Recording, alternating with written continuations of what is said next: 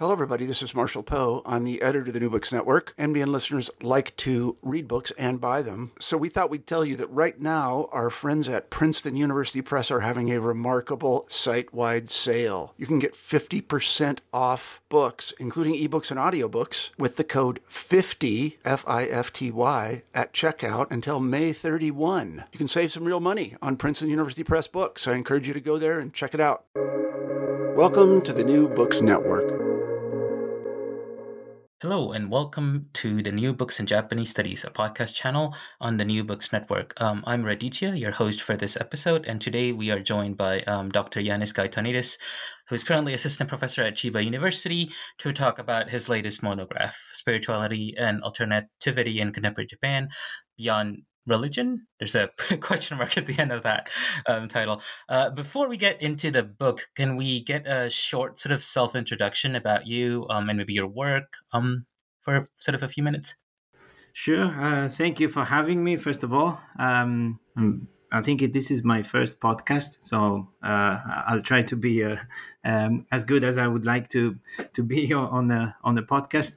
Um, yes, yeah, so I'm uh, since last year, actually, I'm associate professor. Not, not that it matters much, but uh, um, at Chiba University, and I have been uh, in Japan for, for the last uh, 10 years or so um, since I finished my PhD at the University of Leeds in 2011. And um, I've been working on, um, uh, let's say, alternative therapies uh, um, and people who make a a business out of it full time or part time. Um, and I have also, in the meantime, also looked into um, the history of such therapies in Japan.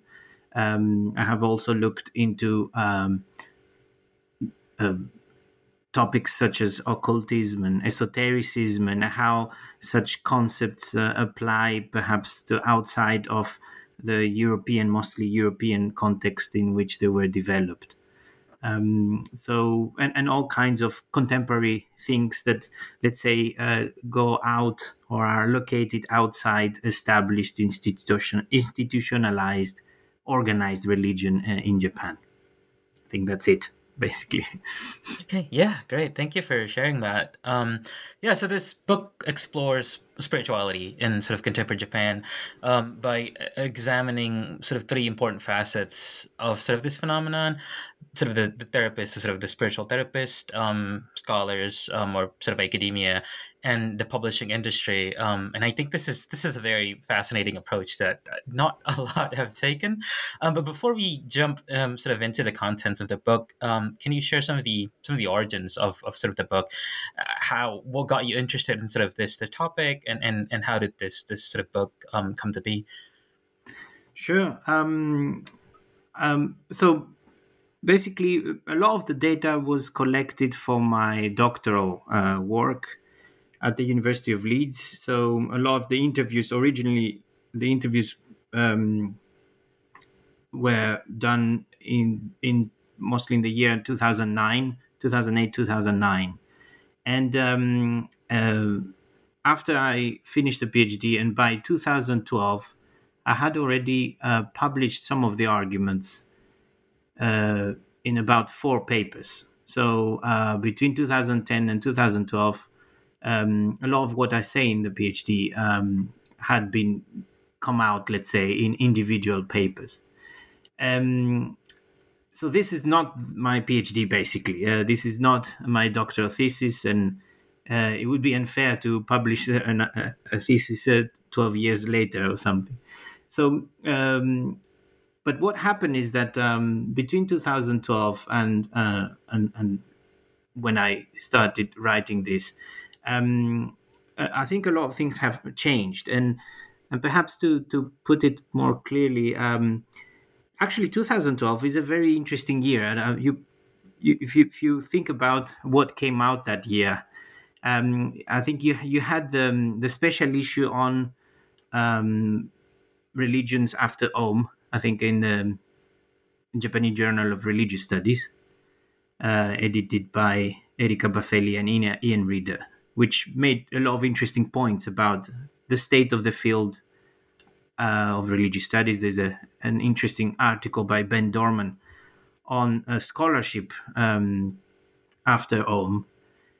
There was also uh, 2012 was also the year that um, Jason uh, Josephson um, published his book, The Invention of Religion, uh, which put a lot into question, right? Uh, in terms of um, how do we uh, think about uh, the concepts um, in, in, of course, in historical perspective, but even today, I think it has a lot of relevance for contemporary discussions, even if it's not, the book is not about uh, contemporary Japan.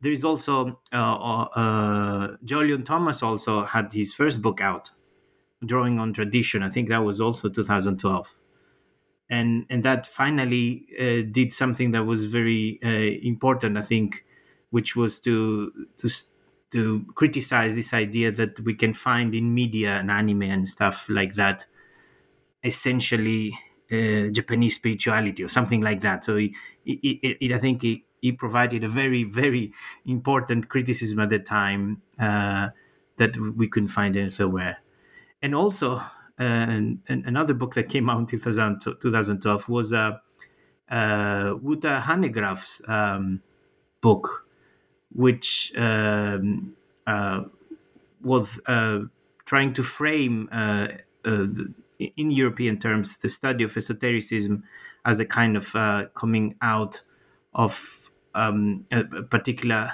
rejection, let's say, of certain historical events and persons um, uh, in the study of religion, which is something that um, he has uh, basically um, associated with the importance of the study of esotericism in, in, Europe.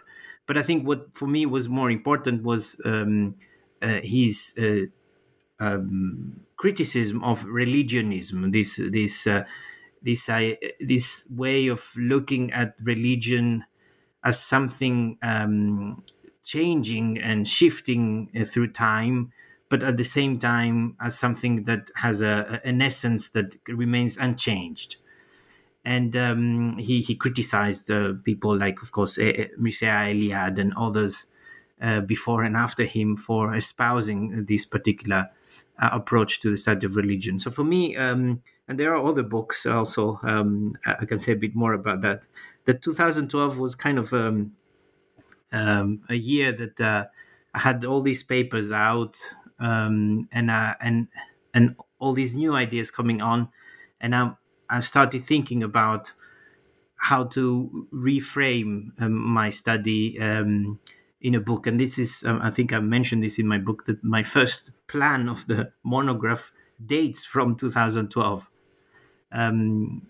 so um, to answer the, your question, that was a very long answer, but to answer your question, basically, um, uh, the book took 10 years because I, I, I, had to, first of all, look at what happened and all these therapies after uh, the so called spiritual boom or whatever. Uh, and after, I mean, on a longer term, to, to find out um, how does the life develop um, and and how does uh, their ideas about what they're doing uh, changes um, through the years. And I also had to find a way to um, place all my interest, uh, particularly in, in terms of how uh, the study of religion should be also the study of things that are contributing to the construction of what we think religion is such as uh, healthcare and, uh, in the book at least, uh, therapy and uh, economic precarity and all these things that I think need as much um, analysis as uh, whatever we call religion. So it took more time, basically, uh, than I had thought, but I think I, I, I got there.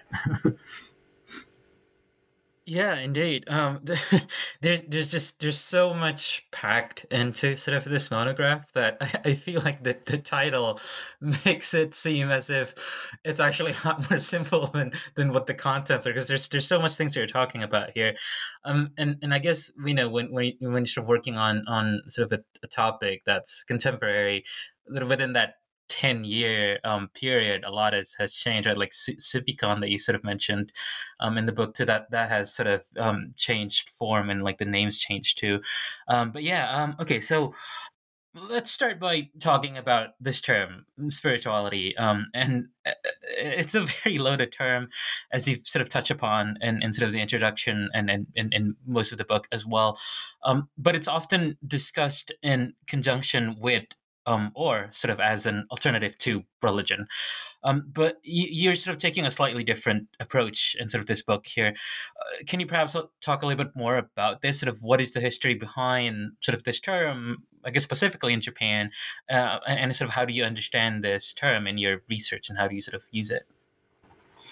Right. Um, so um, basically how i started rethinking the my original research was to look into how and why uh, scholars started using the term. I think that was quite um, important uh, for me to frame uh, the entire book actually. Even if i only spend a, a chapter uh, on uh, scholarly discourse on spirituality it actually helped me to find out how scholars uh, talk about it precisely because until actually um, um, much late, I mean, even in the mid 2010s, so, so uh, perhaps about 10 years ago, if you wanted to find uh, a book, uh, read a book about uh, contemporary spirituality in Japan, let's say, um, that was accessible, I was talking about what was happening in the previous decade, so in the 2000s, what was this so-called spiritual boom, etc. You had to rely on a perhaps you know that book, um, Isomura Kentaro's, uh, a journalist uh, book on on which is about precisely the spiritual boom. And if you look pre- carefully into that book, uh, you realize that he he mentions so many of the research Shimazono Susumu and Ito Hirofumi and and and people who had uh, published about spirituality before or during uh, those i mean in the early years of the 21st century. So it, i realized that it was so much so important to to try to find out that this kind of um, loop that i describe eventually in the book between uh, scholars writing about spirituality and journalists reading about spirituality and talking about it, and then of course the therapists who um, perhaps don't read uh, scholarly works uh, uh that often, but uh, are also engulfed in these um, uh, descriptions of this thing that is supposed to be new. So the the starting point for me was really to try to understand um, how spirituality in katakana became a, a, kind of keyword to try to grasp whatever was uh, the this contemporary uh, religiosity that uh, scholars were talking about, and um, the point that uh, I I focus on in the book was uh, these uh, the creation of this um, association uh, for the study of religion and society, the Shukyo to Shakai Gakkai, right? Uh, uh, that preceded the Aum uh, affair, but uh, in in its first years and towards, I mean, the, the late 1990s, um, it was entirely almost occupied with this idea of spirituality and and even before that the Seishin Sekai, the right the the spiritual world, this category of books. And I looked in the proceedings of these the workshops they had, uh, from which came out a lot of the books that considered spirituality in scholarly terms um, later, and and to to see how um, scholars started um, shifting from um, religion as a term to to understand contemporary religion to um, trying to include uh, New Age movement uh, and uh, the Seishin Sekai into the discussion, and to later actually trying to say that well, I mean, we, we really need a new term to try to account for all this is happening and, and adopting spirituality as a term for the study. So, uh, f- for me, the term spirituality uh, um, is, is something that um, in the book, at least, I, I, locate in the late 90s. But of course, you can um, find it uh, early on, even in the late 1980s, uh, in translations of transpersonal psychology books into Japanese, where it appears again. But it's not used in a in a few, if you want, a, in a scholarly analysis. It's um, uh, it's it's it's not in the same way that it doesn't carry the weight that it will be it will have later in the late 90s and early 2000s. Okay, yeah, um, interesting. Thank you.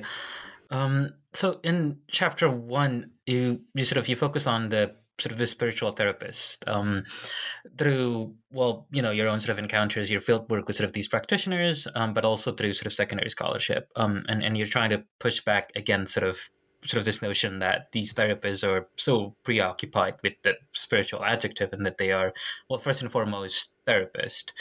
Um, but can you can you elaborate more on that? How, how do these sort of therapists understand their own practice Right. So um, um, the therapists that I um, encountered, uh, it's important to say that the, uh, most of them I encountered them, as I say, towards the end of the so-called boom, right? This media kind of uh, attention and focus on on this term, the spirituality, and, and this figure of Ehara Hiroyuki. So when I counted them, and that's how also how I found them was through uh, the use of this uh, keyword spiritual and then therapy. Um, so um, I, I, they associated what they did and described uh, what they did uh, by using that term uh, in mostly in reference to what uh, their clients would know about that term, and this is most obviously this uh, TV personality of uh, Ehara Hiroyuki. but also, and this is where it was important to actually wait longer to actually write about them in a book. that term spiritual tended after a few years to actually be replaced by something else, dropped out, uh, or the meaning associated with it or what they meant by it uh, tended perhaps also to shift. Uh, so some people might uh, use it originally as a as something to talk about, you know, spirits and and past life and and things like that. And later um, uh, they would perhaps change uh, their minds and focus more on how spiritual is about the self and and and and the the the state of uh, a kind of state of um, a good self and developed self uh, and things like that. So um, they, I, I, think that mean like like in like for scholars, uh, spirituality and uh, spiritual, particularly as an adjective, changed uh, and shifted as uh, media also perhaps uh, uh, lost interest in this particular term and as um, more and more um, other terms or perhaps um, uh, other other publications uh, or other other kinds of therapies uh, uh came into Japan or were developed within Japan from the mid 2000s until more recently. Yeah, I mean this this is something that I, I also find personally really interesting. Um, and, and just sort of with, with sort of my own work with, with sort of um the anime pilgrimage phenomenon, this sort of Seichi Junrei thing. There's something very similar with like you have all these associations, sort of all these research groups that um you know not only include sort of scholars but also journalists and sort of people from the media and people from the tourism industry and sort of they they influence one another as they sort of try to understand what this thing is. Um, and it's interesting to see that something similar has, has, sort of happened with sort of spirituality and sort of the, spiritual therapists as well. Um, and and i guess well, while we're sort of in that topic um, let's move on to chapter two, um, where you sort of explore the role of, of well, the sort of academia and sort of the scholars in constructing sort of this discourse um, in spirituality. Um, yeah, it's, it's a very reflexive look, right? sort of this phenomenon, you know, um, looking at the scholars as well who are um, sort of shaping uh, you know sort of this, this thing. Um, and you mentioned figures like you know earlier Shimazono Susumu. Um, for example uh, can you maybe give us an overview of, of how their work um, or maybe their interaction with sort of this this discussion of spirituality um, influenced public discourse um, and understanding on the topic? Right. Well i, I think um, to, to be honest, uh, in, in, this time and age of you know social networks, etc., and if we talk about the contemporary topic, uh, re, not just religion, in but in general, I think it, it, it's almost necess- always necessary to to include uh, a kind of reflective um, um, section on, on, of how scholars engage, right, with uh, uh, the topic and how the uh, since you know in, in some way particularly if you for scholars who are very um, active on Twitter, for example, uh, or in other media, uh, you know, traditional newspaper media, journals, but also on uh, social media. I, th- I think it's it inevitable that uh, you know scholarship uh, and, and, scholarly uh, arguments um, are um, um, you know propagated in in many ways perhaps also sometimes misinterpreted etc um, and influence uh, um, public opinion obviously. This is a good thing and a bad thing. I mean uh, that regardless of that it, it's it's not just spirituality but i think any any kind of topic uh, really needs in contemporary terms to to deal with this aspect. And that's why that's exactly uh, also how i um, uh, thought about this, not in terms of okay, let's criticize uh, the older guys to to say something new. Obviously, um, it, but it's more about this. Um, some of these uh, researchers on, on, spirituality have been very prolific, uh, which is always obviously a good thing. But I'm, I was trying to find out um, uh, the the degree to which I mean the the their arguments may have changed. And, and I was surprised sometimes that um, some of these arguments have not changed for the 20 or 30 years. They, they may been used in the same, um, different, uh, sorry, uh, kind of different vocabulary, but the message is perhaps there. And, and I think all, we all have some kind of message. Uh, I would like to think that maybe in 10 years um, my message is different, but you, well, who knows? But uh, at least uh, I think every scholar has some kind of thing, right, to to to get through their scholarship. But uh, uh, in, in the case of spirituality, I think the the particular the the, the critique um, uh, of you know the study of new religions and the study of spirituality and um, has f- had focused very much on methodology and you know and and how the Aum affair had uh, basically um, uh, shown that um, um, religious studies scholars and uh, had done it wrong, basically, uh, and um, and although I'm not engaging that particular argument, I, I use that argument to say that well, ha- have uh, have they really changed uh, after Aum? Because a lot of the scholars of spirituality um, studies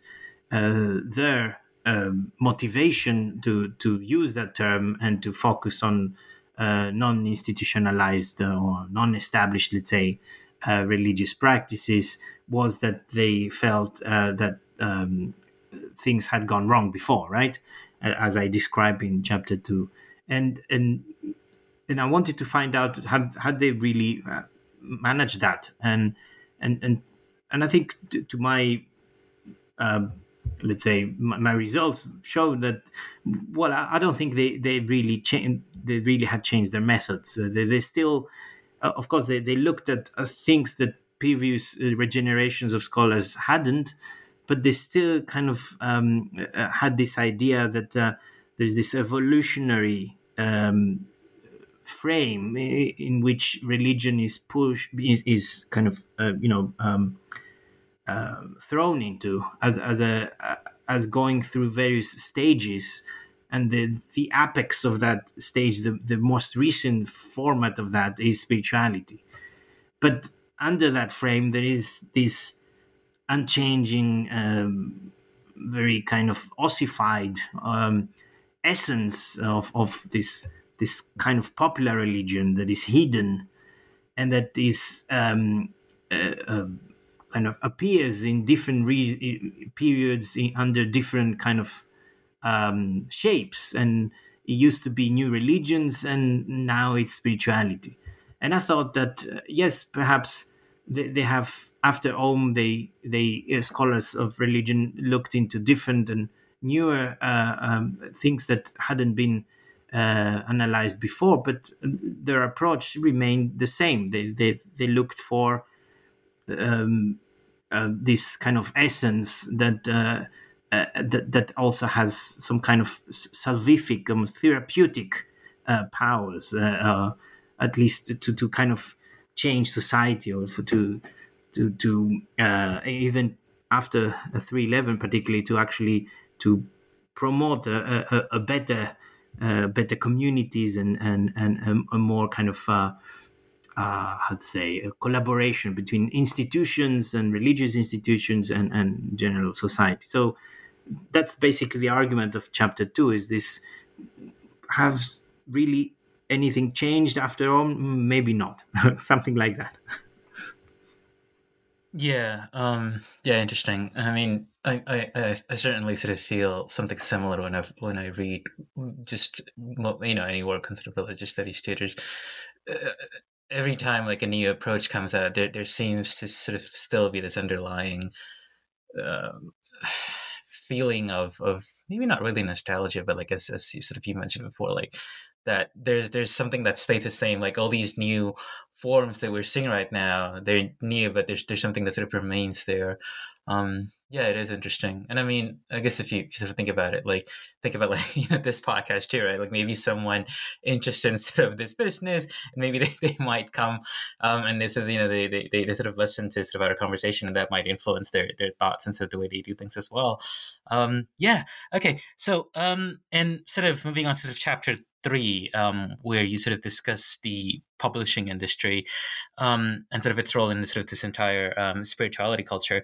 Um, and, it's sort of interesting because, as you've sort of pointed out in, in sort of this chapter as well, despite sort of print materials, all these books playing such an important role, there's barely any discussion on the people behind them. Um, so you know, you, you, sort of you you look you sort of you interview some of the editors, the translators. Um, from sort of these sort of interviews that you've had with them, how how do they sort of understand Seishin Sekai, right? Sort of this category. Um, what are some of their concerns and their interest, um, sort of uh, in, in the topic? Right. So um, the, the, this particular category that was uh, very much. I mean, the, there is a lot of that hasn't gone into this chapter. That um, I mean, for problems of space, actually, this chapter uh, used to be double the size, and it, it, the one I had to cut a lot. Um, um, my wonderful copy editor Jane Capel ha- helped me out cut some of this stuff, but uh, there was so much stuff that uh, could be put into it because of the uh, uh, the the work of the translators do and some of the editors in the 70s and 80s i think established a lot of what we consider today as seishin sekai. And and um, i mean in this particular in the book what eventually came out uh, in the publication one of the key arguments is that um, uh, the some of the um, publishers of these books in, in the late 1970s and 1980s, which later became labeled or already were labeled, perhaps also as Seishin Sekai, did not consider those books as particularly uh, religious or of a kind of new age or, or things like that, but um, they were placing them in, in a longer history of um, publications that were supposed to um, uh, help you, uh, you know, get a better life or find um, uh, uh solutions to issues that you may have with your uh, business, with uh, your family, etc., etc. So um, um, th- there were there were in a sense um, finding that um, especially um, in the 60s and 70s when the, the, publishing market in Japan kind of had its really the, the so-called the, really a golden age of uh, because there was so much stuff going on and a lot of small publishers coming out they, they were trying to find of course niche um, publications. And, and, some of that uh, had to do with um, uh, this literature of famous people or people who had uh, were not famous but uh, had been very successful in life uh, and that had a, a particular way of uh, talking about their lives or, or, interpreting what happened to them. Well those people um, uh, were um, published so they, they, they, published these particular uh, publications as a um, and, and some of them were basically uh, what we would say later new agers if you want or, people who had also uh, some particular uh, experiences uh, or um, had a, a, um, a, let's say out of the world um, perspective on life.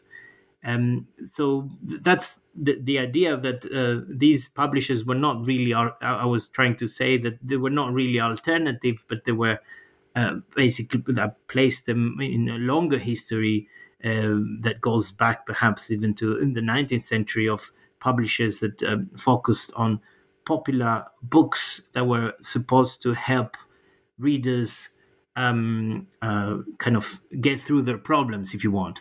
Um, uh, and later in the 90s, of this became a, a really a, a, kind of category, right? The the jiko keihatsubon, the, this this self development bo- books that um, we we, uh, we, we find often in bookshops. But uh, I think that there was uh, the Seishin Sekai is only kind of a, a, small section of a of a larger category that has a longer history than what we attribute it to um, today. That's the gist of the chapter, I think. Yeah. Okay. Um. All right. Yeah. Thank you. Interesting. Um. All right. Uh. So, chapter five. Um. Is sort of really important to talk about because um these sort of practitioners, sort of these spiritual therapists, I, I feel like they've they've they've always been sort of portrayed by the media, but also by scholars to a certain extent, as sort of marginalized figures. And sort of in this chapter, you you discuss precarity, sort of in the spiritual business. Um, so I'll ask a somewhat complicated question to answer. But what does what does precarity mean to you? And from your conversation with sort of these this sort of therapists, how how do they see precarity um, themselves? Right. So yes, after so this is the, the second section of the book, right? So yeah, um, the book is yeah, it's built Divided into, sections. Parts, right? Which yes. should have mentioned. Yeah, sorry. yeah, no, no, no, just it's okay. I mean, it's just that. So the first three chapters are more about discourse, and the the next three chapters are more about perhaps practice and, and particular uh, how the, the lives of these uh, spiritual therapists. And and and I found, uh, I mean, that um, uh, the as, as, as the example I mentioned in the very introduction that um, many of, of the, the therapists um, uh, live in a sense a, a, precarious life in terms of the, the salons are uh, as I mentioned are most of the time not very successful. Uh, they, they, don't really um, uh, manage to you know to get through more than a year or maybe two years. And and those who are successful are, are really good actually and managing obviously businesses because they are the small the small business owners right? And so if we think in those terms it's very easy to understand how precarious this um, uh, if you want sector is uh, if, if you think of you know small business owners in general in, in this particular state of the economy, especially after the 2008 crisis, etc., etc. So I understand precarity in that sense, uh, obviously. I also understand precarity in the sense of, and I place them in the sense of how um, uh, they consider uh, their their clients, obviously, uh, as precarious also that they, they have these uh, issues um, with work, uh, with family, and and how um, uh, what they do, uh, the therapists, what they do uh, with their clients, kind of helps their clients to go through these uh, precarious moments in life. so in, in, a kind of wider sense of of precarity. And um, and also link this um, with the, the the, gender aspect, right? Uh, and uh, uh, the fact that um, a lot of these therapists are women who went out of um, company jobs or other kinds of um, relatively lucrative jobs sometimes and, and, quit those jobs because uh, in their own words they, they, they didn't have any um, uh, let's say uh, they didn't they couldn't see a future uh, a career. Uh, they, they, experienced all kinds of uh, difficulties uh, including harassment etc and they moved into this particular uh, sector of this spiritual therapy sector with the hope that this would change. But then of course they would also face all the kinds of precarities including the, the problem that within the, this particular sector um, there was also this uh, kind of gender divide with um, you know um, some uh, uh, women being labeled as more prone to be good therapists and men not, and and and, and all these kind of um, expectations uh, that uh, um, clients had uh, on um, what women therapists were supposed to be able to do, etc., etc. So there was this uh, precarity in that sense as well. Um, okay, that's the short answer. Let's say. yeah. Okay. Um, no, I mean, I, I, think I think this is why sort of an, an sort of uh, an ethnographic sort of approach is really important when it comes to something like this, because you know if you just sort of focus on on sort of you know materials and sort of books and stuff like that, uh, you know, uh, on you know in, in contrast to sort of this precarity and sort of this business, uh, there's there's all these sort of again media portrayals of like therapists and sort of everyone really in sort of the spiritual business as like you know they're just trying to make as much profit as, as they can you know like they're making a lot of money from like um, all these um, sort of sessions by by basically you know like fooling people and everything. And there's like the the, the association of of lawyers against what is it spiritual business or something like that? I can't quite remember the the japanese spiritual term. sales yes. Yeah spiritual sales right. Um so sort of just for our listeners who are not sort of familiar with like the the condition here in japan uh, there's a lot happening with that. Um but yeah you know it's, it's sort of important to sort of talk about sort of the other side of, of sort of this this entire discourse. Um right so uh, I guess um, somewhat related sort of this topic. Um, my sort of final question, I guess, is uh, you know we have all these this sort of spirituality based business that's come under criticism in Japan, as sort of been talking about. Um, and, and often, you know, because as you've mentioned too, this is because all these businesses are judged in relation to air quotes religion, right? Um, and this is this is obviously problematic, as, as you've also discussed. Um, but you provide a case study or at least an example that I find really interesting. Um, what you call the spirituality ditchers. Um, so spiritual, right? Yeah.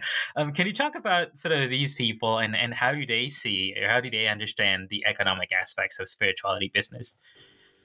Right. So, uh, chapter six, yes, uh, goes on um, these uh, the, the critiques, right, uh, of all these, and um, uh, at some point in 2016, I think it was 2015, and I was looking into um, uh, all kinds of uh, blogs about um, people criticizing basically uh, spiritual therapists. And, and of course, the criticism is old, but you, you always find it in uh, scholarly, as you said, you know. Um, um, work or, or uh, journalistic work, but you, you rarely find it in, um, at least until then, uh, so out loud in in blogs by people who had been originally, let's say, very fond of these uh, therapies. So I looked into. Uh, I had a. Um, a research, I got a research uh, grant for, for a project to look into this particular topic that eventually led me to actually look also into the legal aspects that uh, um, has since last year have suddenly become even more relevant.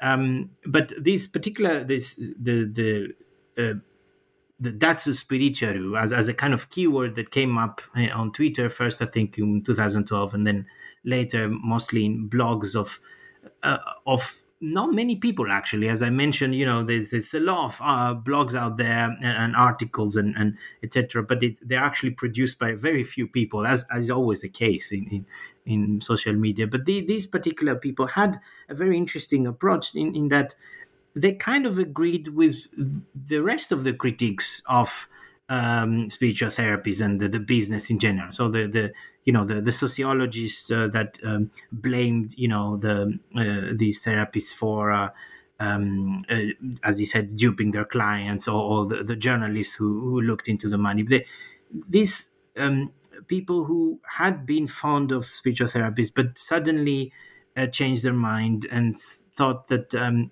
the salons are in mostly in general uh, kind of uh, uh, bad for you had the same argument which was you know um, if if if, if something is good for you you shouldn't be having to pay so much money for it basically.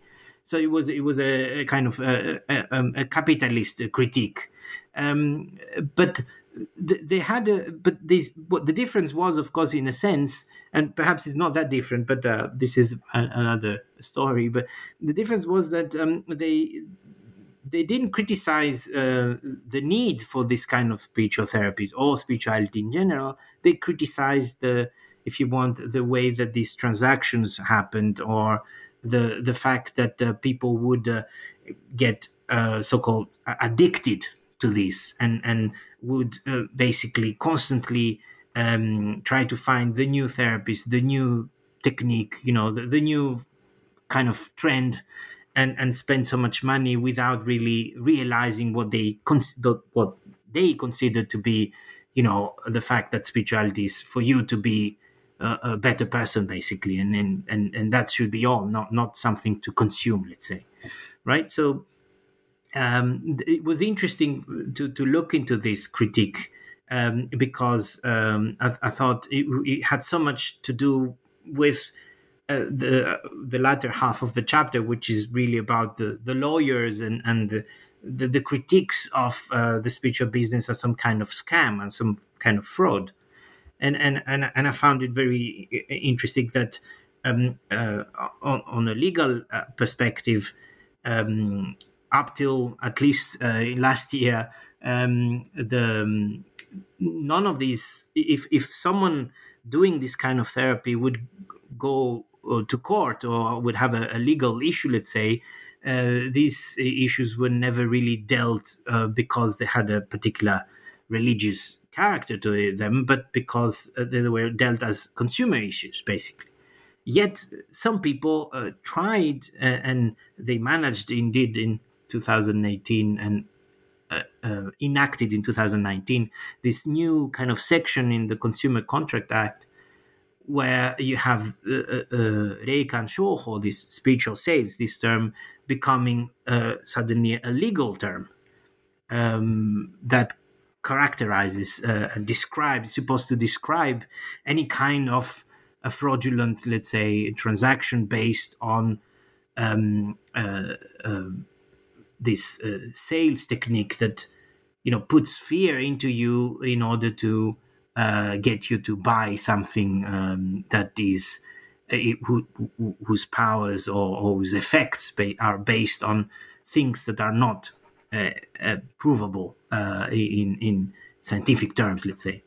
So um, the what the ditchers criticized and what the let's say the lawyers or, the, the, the analysts criticized in the spiritual therapies ha- I, I, thought stemmed from a, a, very kind of common um, um, moral imperatives of you know sincerity and and and, and the fact that uh, you know when you buy something uh, you need to have enough information about it um, uh, and and otherwise it, would go against the laws something like that right so there is this uh, basic framework uh, that we all work in and which in influences the way that we uh, criticize certain transactions as criminal or, or fraudulent or, or, not.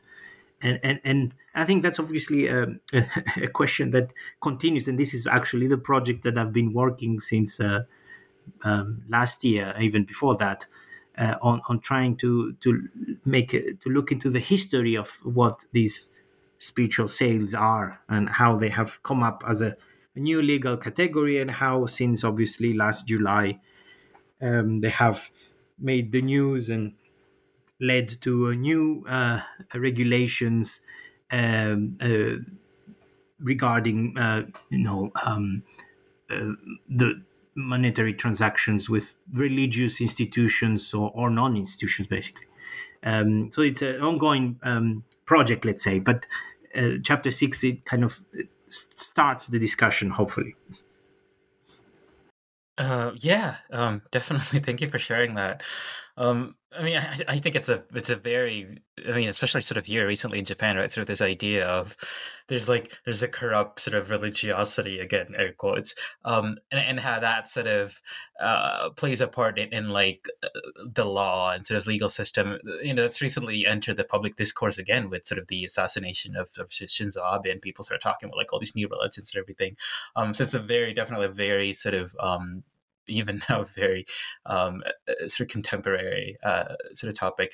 Um, but yeah, we've we've we've taken um, much of your time uh, today, uh, and usually we'd, we'd ask um, you know our guests to sort of talk about their um, current projects, and you've you've talked about that, so that's that's great. Um, thank you. Yeah, well, um, you know, for, for everyone who's sort of interested in learning more about sort of spirituality and through um, the therapist and everything, please do um, check out um, Dr. Gaitanidis' um, book um, and also look forward to uh, his his sort of uh, latest uh, projects. Yeah, and I'll see you on another episode of New Books in Japanese Studies. Goodbye.